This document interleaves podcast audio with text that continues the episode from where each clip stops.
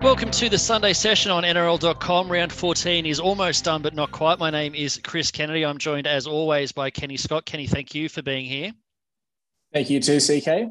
It's my very great uh, pleasure and privilege to welcome back to the show former Jillaroos captain, now Channel 9 commentator, Ruan Sims. Ru, thank you for being here.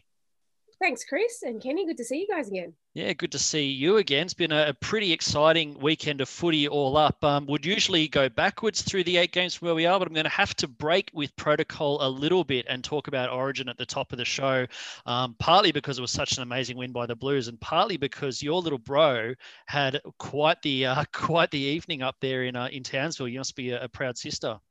He sure did, and I am. Like I think it was so good to see the entire team play as well as they did. But it was so special to see Tariq perform in that game because I was actually down at his place with my mum and my dad and yeah. uh, my grandma. So all of us were there watching the game together, and uh, it was just wonderful to see him out there and just performing on such a big stage. And you know, not just in attack but defensively, I thought he was really strong too, as was 1 to 17. I mean, it was just such a complete performance from the Blues. Mm. And speaking to Freddie, he was so excited by what uh, the team put together and how everybody in his words, put their egos in their pockets and did what was best for the team. And I thought that was, you know, probably a real testament to why the result was as good as it was for the Blues fans, not, not yeah, for Queensland. Well, if they get their chance to bounce back. They've won plenty in the last yeah, 10 or 15 yeah, years. Not feeling too sorry for them just yet. I was going to ask um, on Freddie, we've seen he's really good with the media. He always speaks to, to journalists. He works for Channel 9, so we get to see his public opinion. But you, you were in the studio with him today. You would have had a chance to chat with him off camera. Did you just get the sense that he was, you know, pretty, you know, pretty content, pretty, you know, even though there's still a job to do, pretty happy with with what's been achieved so far? I think he was very happy with the learnings that they got from last year to this year and how they applied them and how they went out there and executed them as a team. So I think he was really happy with back of house, uh, how they bounced back, but then also how the team went out there and executed what their game plan was. And and like i said put their egos to the side and did things that needed to be done for the betterment of of the team. And uh, you know that was the impression that that i got from him as well. And he is great with the media. And one thing i love uh, that he said today was that he says to every single player enjoy the media attention. Go out there like soak it up because you mm. know this could be the only time you ever get that opportunity so he doesn't shy away from from doing those media interviews and he encourages his players to do the same and just on Tariq, I think he's a guy we can probably all agree would have played more Origin if he didn't pick up some serious injuries yeah. at the wrong times in his career. We saw, you know, the the broken legs back at the Cowboys. He's obviously done it really tough through the, you know, the middle part of his career. So to see him out there throwing a pass that I honestly, with the greatest respect, did not know he had in his kit bag, um, and plus the, you know, the defensive pressure he was able to apply to to the opposition edges. Um, yeah, he, he had a whale of a game. Yeah, he absolutely did, and you know, he used to throw those kinds of passes in the backyard. Never, never skipped me, of course. I was too quick. but no, he was. It was wonderful to see him, like you said, just get that opportunity a couple of years ago for the first time and it was it was so good then but then to see him be selected as a starting second rower and mm. then to put that performance out there on the back of it because he did there was a lot of criticism out there that he probably didn't deserve to be picked which obviously being his sister I disagree with but mm. uh, I think that he just showed why Freddie picked him and he went out there and did his job yeah, he was um, in a very, very strong team performance. I thought he was uh, still managed to be a standout. It was a wonderful effort from him. Anyway, let's talk about some uh, NRL action because there's plenty to get through. We've just seen the dust settle on a very spicy clash between the Eels and the Tigers. Really flared up in the second half. Was a, um, a bit of an arm wrestle for a while before the Eels ran away with it. What did you make of this one? Well, I honestly, I thought going into halftime that Maguire would be so happy only being behind by the small amount of points that he was because the majority of possession in that first half, I think the Eels had 67 or 68% possession in that 40 minutes. So to even be able to score a try right before halftime, I thought that would have been a really good sign uh, for Maguire. And obviously, like the sin bins played a huge part in both sides being able to score points. Uh, and obviously, the, you know, the Eels just took, had the better of it there. But, you know, that period after halftime, we see it all the time in every game. That is a crucial period. And the Eels just took full advantage of that. And unfortunately for the Tigers, they didn't have enough left in the. Uh, in the tank to be able to get the job done, even though they had an opportunity where the Eels played only 60 minutes of the game with their full complement of players. Mm. Kenny, you're a resident long-suffering um, Tigers fan. Just give us your emotions watching this one pan out. Oh, it was it was a tough one to watch because the, like the Tigers just have had this shocking run of games against the Eels. I, I think that's the eighth loss in a row to Parramatta for the Tigers, and um, you know with recent player transfers and stuff like that, they always come a little bit of spice. But as Ruth said, it was that that first half was just relentless Parramatta. Like I don't know how the Tigers like withstood it to the point that you only let in um, 14 points. And I think they got really, really lucky with one of the more hilarious moments of the season with, you know, Mitch Moses about to score under the post to make it potentially 20 nil after a conversion, only to have it called back because he dropped it just before he hit the ground. And then, you know, to march up the field and score a try before halftime was was great, but it was it was a false dawn because just after that 40 minutes of sustained, it was it was just it was it was like a I don't know how to describe it. Like it just it was it was relentless um, you could tell that they, they would have been gassed. Wasn't it? Yeah, and it seemed like it was really fast as well, like faster than most of the games we've seen this round. And it just Parramatta just didn't stop, and that, that says a lot to the, like to their fitness and I guess to their game plan, which was probably just to run the Tigers ragged, which is what they did. Then come the second half, we saw it right at the beginning. They just they, they just ran out of gas, and and when um, Parramatta got on a roll, they couldn't contain it. I'm just trying to look at um, the list of everyone who's on report for the Eels in particular, but also the Tigers. I think both halfbacks, Mitch Moses and Luke Brooks, are on report. Maika Sivo was sin bin for that swinging arm on Dewey. We'd have to think he's probably going to miss at least a, a little bit of game time. Isaiah Papali'i sin bin at the end for, for dropping the knee on Luciano Leilua. It was, um, you know, a lot of this sort of stuff happened. Uh, Stefano Utoikamanu on report in the very last minute. Um, as was the Brooks ones. A lot of this stuff happened when the result was sort of beyond doubt, but the um, the frustrations were, were boiling over. It could be costly for, I mean, more so the Eels, but both teams in the next couple of weeks. Uh, just this lack of discipline.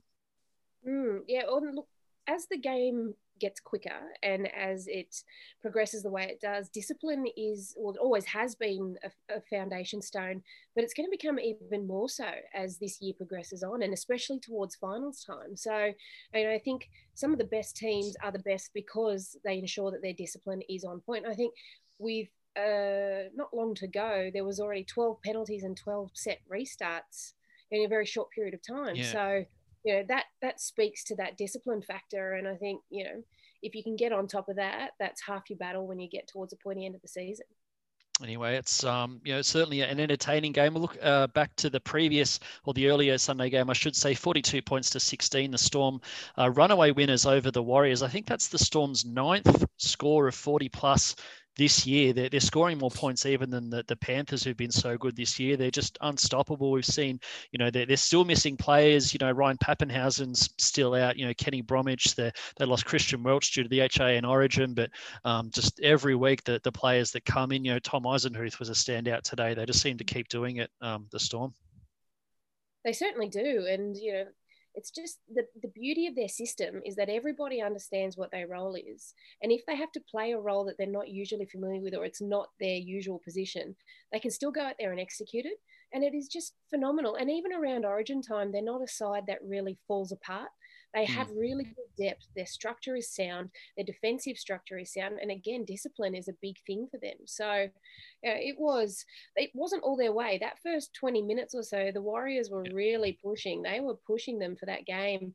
And, you know, and even just to finish it off, I mean, Ken Maumalo, a hat trick mm. in his very last game. He scored two hat tricks in his career, and both of them were against the Storm, which was pretty wow. incredible. And to see the scenes afterwards, obviously it was it was a very a good performance by the Storm, but just to see the emotion in the face of Ken Maumalo on his last game and to see his teammates around him as well, I think uh, that was, yeah, that was. I got a little bit, you know, choked up just watching it because you know it is uh, would be a very difficult thing to do leaving a team that you've been with for such a long time mm. in the middle of the season.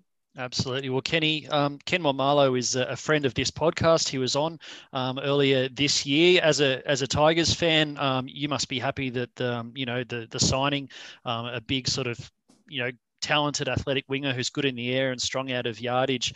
Um, you know, we saw the press release a couple of days ago, released effective immediately, and then he's recalled back into the Warriors team, I guess, for a little bit of a, a swan song and, and goes out with a hat trick. Yeah, I, was really confused when I saw him pop up on the team list an, hour before kickoff. I, I didn't really understand why why he was there. But obviously, um, he's still contracted to the Warriors for one last game. But I think as a uh, as a Tigers fan, it's he's, he's a great signing because we've always been missing a um, a, a big a big tough winger that's a good finisher. Like we've got like Nofoaluma's and, and a great specialist winger, but we've always the other wing has always been a work in progress without like someone who's who's, who's owned it. Um, hopefully that's what he'll bring to the team. Um, but just on his um, the, the, scenes at the end of the game, I thought was just every now and then there's there's a moment in in the NRL that sort of makes you realize you know what it stands for and what it means to people and the things that sit outside of the game like like friendship and and bonds and and family and all that sort of stuff. And I, I think it seemed to me that he was quite surprised that it was having this effect on him. I don't think he was prepared, or maybe he hadn't realized the like the old emotion hit him at once. That wow, that's the end of my ride here. Um, and it was, yeah, it was, you know, like it, you know, I could feel it in the back of my throat, right? It was a really emotional scene, and um, yeah. I thought it was just, it was just, it was great. You know, it's great and heartbreaking at the same time. Because mm, also he would have been said his goodbyes last week, not knowing mm. that he was going to be playing today. So, mm. so, like when you when you play and you have all of that pent up emotion, and then you just exert yourself physically to the point of exhaustion, it all just hits you at once, and you could just see that on his face. Like he probably mm. thought he already said his goodbyes and had everything sorted, but it just you know it just creeps up on you when you're that exhausted after. Yeah, you, you, could tell it was it was real, like and raw, mm. because the way he was he was trying to hide his face and he and the team was trying to shield him as well because they could tell it was it was just raw emotion. It wasn't um it wasn't like a tearful goodbye. This was yeah, yeah this was real life happening, and it was um it was yeah also, a shocking piece of news out of this one for the Warriors with halfback Chanel Harris Tavita, a suspected ruptured pec. Um, if confirmed, that's three months on the sideline, and um, they would have to make the finals for him to play again this year if that is confirmed. So, uh, shocking news uh, for poor Chanel Harris Tavita, who's a, a, great young player and absolutely rattled Brandon Smith with a, a huge shot. I was just uh, about uh, to, to say, came up with probably the shots of the year, Chris, on yeah. a big guy himself. Yeah, absolutely. Um, so uh, yeah, huge loss for them. They do get Reece Walsh back from a, a one-week suspension um, next week, so I don't know if he goes straight into the, the number six or, or whatever it is. But yeah, definitely a, a loss. Anyway, looking back to uh, Saturday night, the Raiders 38 points to 16 winners down in the nation's capital against the Broncos. Um, Ruan, I guess the you know those second half woes certainly weren't an issue for them on, on this occasion. They made a few little more changes. Bailey Simonsson went back to fullback and had a, a really good game. Josh Papali'i back with a point to prove from his suspension after missing Origin one. He was absolutely mighty through the middle for them as well. He absolutely was, and I also thought that Josh Wighton backing up from Origin and Josh um, Josh White Jack White. Jack Wighton. Uh, gotcha. And I was combining the two. Could you imagine that as a footballer? Whole team of Josh's. Funny accent. uh, no, I thought uh, Jack Wighton was great backing up from Origin, and Josh Hodgson provided mm. some really great service and some some excellent decision making close to the line and taking a little bit of that pressure off of Jack Wighton to come up with every single play, and also allowing young Sam Williams to be able to play his natural game and not have to overplay his hand. And thought it was great to see Sam Williams getting some good opportunity there at the Raiders. Uh, he played junior Kangaroos with my brother Tariq, and mm. I uh, we my mum and I went over to New Zealand and spent some time with his mum and sister over there too. And oh wow. They were a fantastic family, and he's a fantastic young man and a good, solid player as well. So, yeah, you know, I was Ricky was not um, getting carried away with the win. He said it was just that teaspoon of medicine that they needed to be able to kick on for the rest of the year. But he also understands there's a lot of work yet to do. But the signs were very, very encouraging there. Yeah, those mm. second half woes that we've been speaking about, uh, you know, definitely seem to be reducing. Yeah, I, um, I've said on this podcast previously that Sam Williams would have to be in the conversation for the best bloke in rugby league, which is a, a big call to make, but um, he's an absolute champion fella.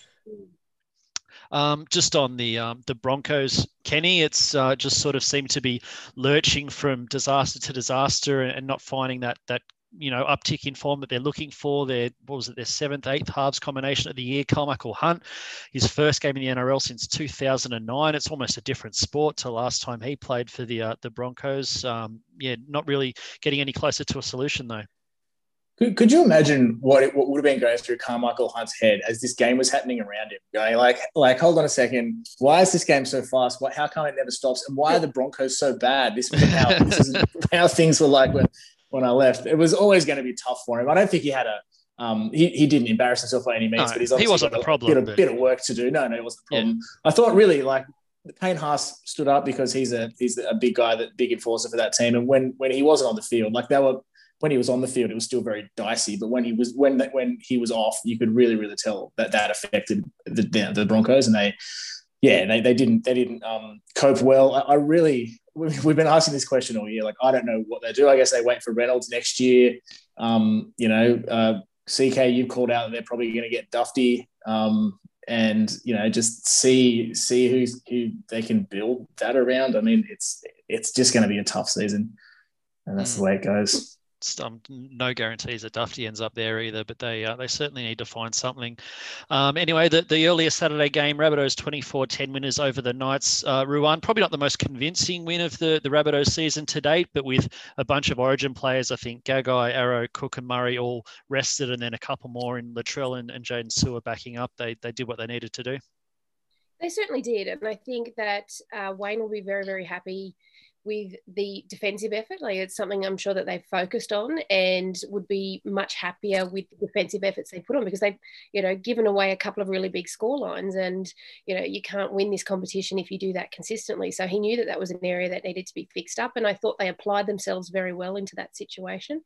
Um, Latrell Mitchell backing up from Origin, Mm. I thought that was a huge effort. Uh, he was massive on Wednesday night for New South Wales. To have that kind of an impact on Wednesday and to back up three, not even three days later, and and have a similar impact. Obviously, you could tell that he was a little bit heavier in the legs, but he still came up with some really big plays when they needed it. And you know, there's been a lot of discussion around his maturity and whatever else, uh, becoming more mature and playing a more mature style of football, but.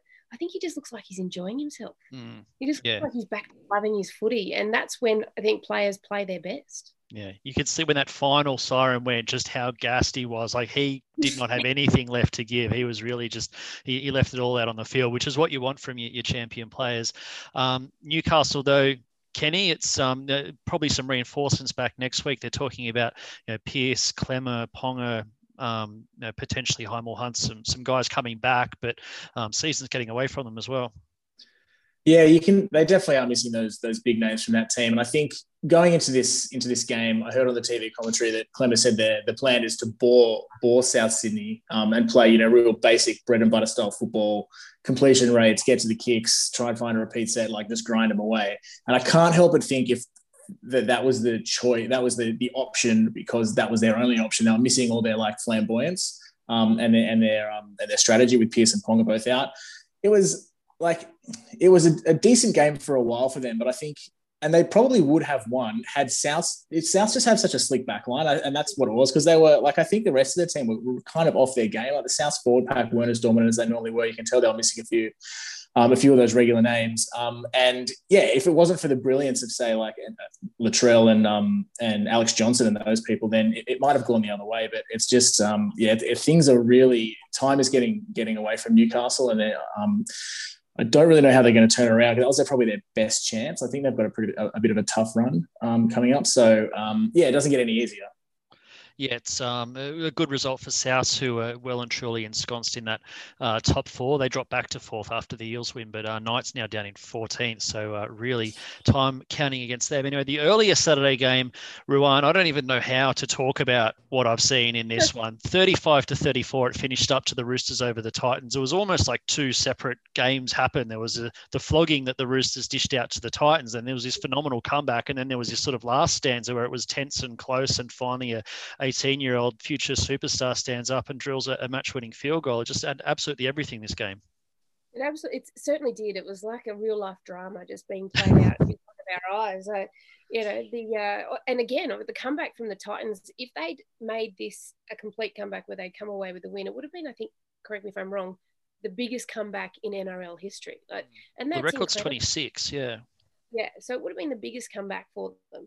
And, you know, it was just, you know the Roosters were so clinical in that first half, and then again the sin bin really played a huge role because I think it was three tries were scored in that ten Mm. minute period, which really got the Titans back on that front foot.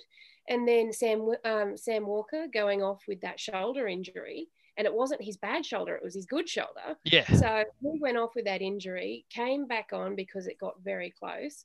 Uh, you know, the Roosters got themselves, you know, back neck and neck, and he had the opportunity to ice it with the kick from the sideline, which he missed.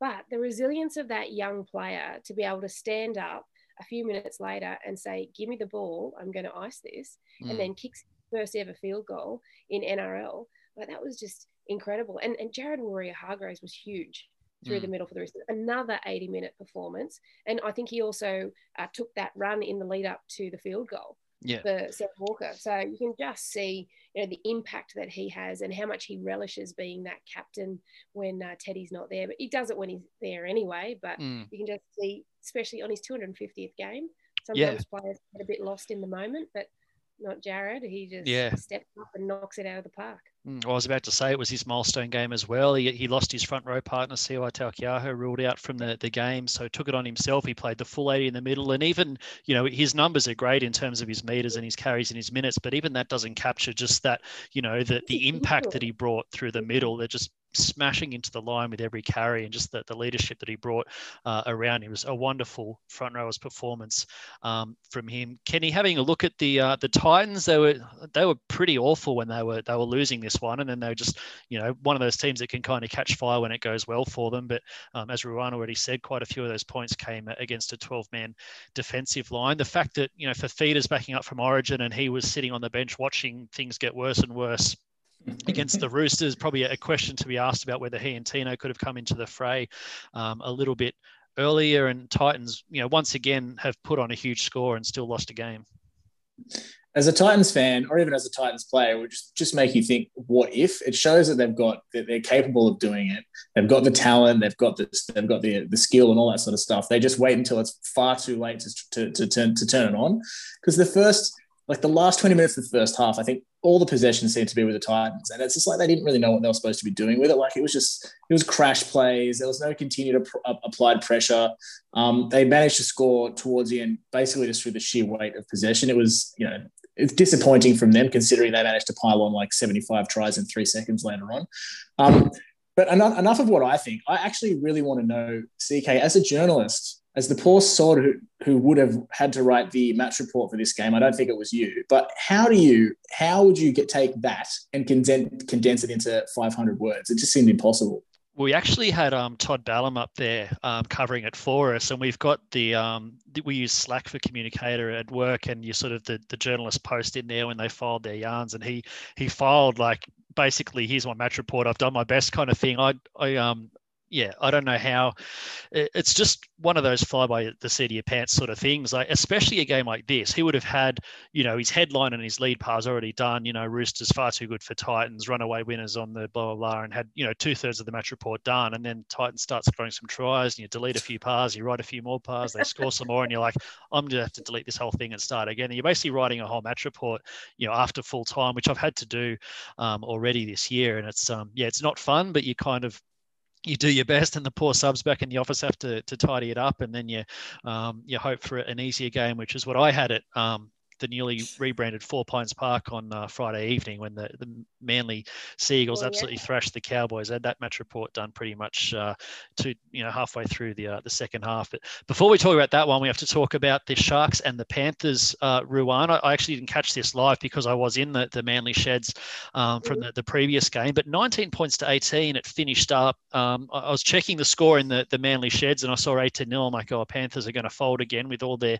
Origin players out, and then um, didn't didn't quite pan out the same as the previous one against the West Tigers. No, it was uh, well, you know the old cliche, a game of two halves. It's true. I've heard of it. Yeah, yeah. absolutely true in this one, and I feel like we throw it out all the time, but in this game, it was completely it just described everything. So the first half, the Sharks were indomitable. They just moved the ball around beautifully. They got a lot of second phase play working. Their forwards worked really hard. Off the back of it, their backs were moving it laterally, side to side, really testing the Panthers' edge defense with their origin players away. That's been a real struggling point for them. And then obviously putting a lot of pressure on the young halves combination in May and Burton and just forcing a lot of errors from them. So, and they took full advantage of it, did the Sharks. And then the Panthers mounted a massive comeback in the second half. And with two minutes to go, well, it was the second last set of six, they had an opportunity to get that win. They shifted the ball to their left edge. They were sprinting down a nice short side play. Crichton has thrown a lovely little soft like pop pass to the winger but the winger was 50 metres back. Mm. Jennings, he was getting treatment for an injury. And so they missed that opportunity to ice that game. And I think that, you know, that, that would have been it. That would have been game over. But then the Sharks, to their credit, Shaun Johnson made a great break, break down the middle of the field. And then two plays later, takes that opportunity for the field goal. And, you know, it was an ugly kick, but it doesn't matter mm. how it looks, they're still worth the same amount of points. So he gets that one pointer uh, and gets the win for the Sharks. And, mm. you know, we interviewed him after the game on, on air and, uh, he is just one of the most humble blokes. And, uh, you know, we just sort of said, you know, if there's any clubs out there that need a halfback, mm. hit me up. I'm available. So yeah, uh, I think after that performance, there'll be clubs that are definitely wanting to put their hand up for his services. Yeah, I think Shaun Johnson, he's one of those guys who every time I speak to him, you come away just knowing more about rugby league than I did before. He's such an eloquent speaker and a humble guy. He's not, you know, brash and full of bravado, but he's he really thinks a lot more deeply about the game, I think, than most people give him credit for. And as you say, be a, an amazing pickup for, for someone next year because he's got a lot of really good footy left in him. Yeah, he absolutely does. And he took that opportunity uh, in recent times as well to put pay to uh, some of the rumours swilling around that he was asking for 900,000 a season. Mm. It's definitely not that at all. He said, look, if anyone offered it to me, I would definitely take it. But I'm of not course. out there saying this is what I want. But uh, he's saying that he just wants to keep playing footy. And, you know, Friday night showed that he's still got a lot to offer a club. Mm, anyway, um, it, another important win for the, the Sharks, who probably uh, well, they up to ninth now on the ladder. I thought they were well and truly out of it once they fell in a heap after um, you know John Morris was was sacked. But they've they found a little bit of, of mojo. They've strung a couple of games, uh, decent performances together, and now are pressing for a, a, chance to to play for finals this year, which is pretty remarkable. Um, earlier Friday game, first game of the round, Seagulls 50 points to 18 um, over the Cowboys. Kenny, I'll start with you. The Cowboys, um, Scott Drinkwater throwing some lovely passes and kicks out to a really early 12 0 lead. Did they just, they, they assume they were going to just keep rolling on without having to work for it, or yeah, well, I think them and everybody else. After 12 0, I had a whole list of like witty, sarcastic one liners about how Manly only are like one man team and they got like they have they have three Trbojeviches and they played the wrong two and they left, you know, all that sort of stuff. Like I was, you know, I thought I was so hilarious. And then out of, out of nowhere for the rest of the game, basically, it, was all Manly. And I think like thinking back, I, I think there are uh, probably a lot of um, anecdotal examples where it, it, tries just come too easily at the beginning, and a team just falls away completely when it starts getting a little bit tough. And I think, I guess that's what happened here because it it looked like Manly were going to have a really tough night. Everybody looked out of sorts for that first ten minutes, and then it just clicked instantly, and it was the complete opposite the other way. The Cowboys didn't have any answers, and yeah, Manly were just red hot. It was unbelievable. Mm. Ruan question, I guess, without notice is that, you know, someone who's played at the top level, can there be a little bit of a, a, psychological issue if the, the points are coming so quickly at the start? You can maybe switch off a tiny bit and think things are going to be a, a tiny bit too easy? You switch off, I think that there can be complacency can set in. You can sort of think, oh, well, we can just continue to keep doing what we've been doing and we'll be okay. But what you need to actually do is to be able to absorb what the other team throw at you and then counter it with your own move. So it's, uh, yeah, there is an opportunity for complacency. And especially with how fast the game moves now, you know, it's almost like rugby sevens where if you sometimes let the opposition get on a roll you just can't cede back any kind of control and uh, you know that's that's sort of what we're seeing a little bit there but i thought it was a great performance comeback performance from the seagulls daly cherry evans to mm. back up origin the way he did and play the role that he did especially as the captain for that side was phenomenal as was Trbojevic was was fantastic as well yeah. so but it was a whole team effort. It wasn't just those two, but I'm obviously highlighting them because they backed up playing a big game from Wednesday.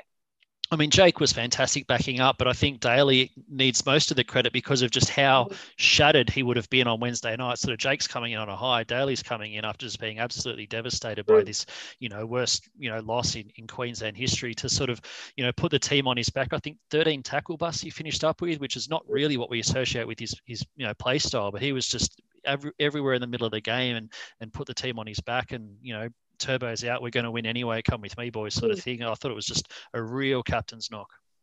Yeah, it certainly was. And the thing is, you know, and I said this on the footy show today, I think when things go wrong, people are, he's very quick to blame Daly Cherry Evans mm. squarely at his feet. But when things go right, it's very rare that he gets a lot of the praise. And I think he definitely deserves that praise, it's just for those reasons that you extolled. Uh, you know, to come off such a big loss and to turn out and put that performance on the park for your side, that's huge. That just shows the mental fortitude of the bloke and just for Manly overall, I mean, you know, Kenny was sort of joking about the one man team jokes, but that, you know, if they'd lost this game without Tom, every, everyone would have been piling in. You can't, yes. Yeah. And I mean, for, for Reuben Garrick to play as well as he did, you know, rank for field try, I think 300 plus meters for him. I thought his positional play was a lot better than he had a couple of chances last year and got caught out um, mm-hmm. a little bit. They just, they seemed to adapt to not having Tom there a lot better than what they did in the first four rounds of the season when they were getting pumped.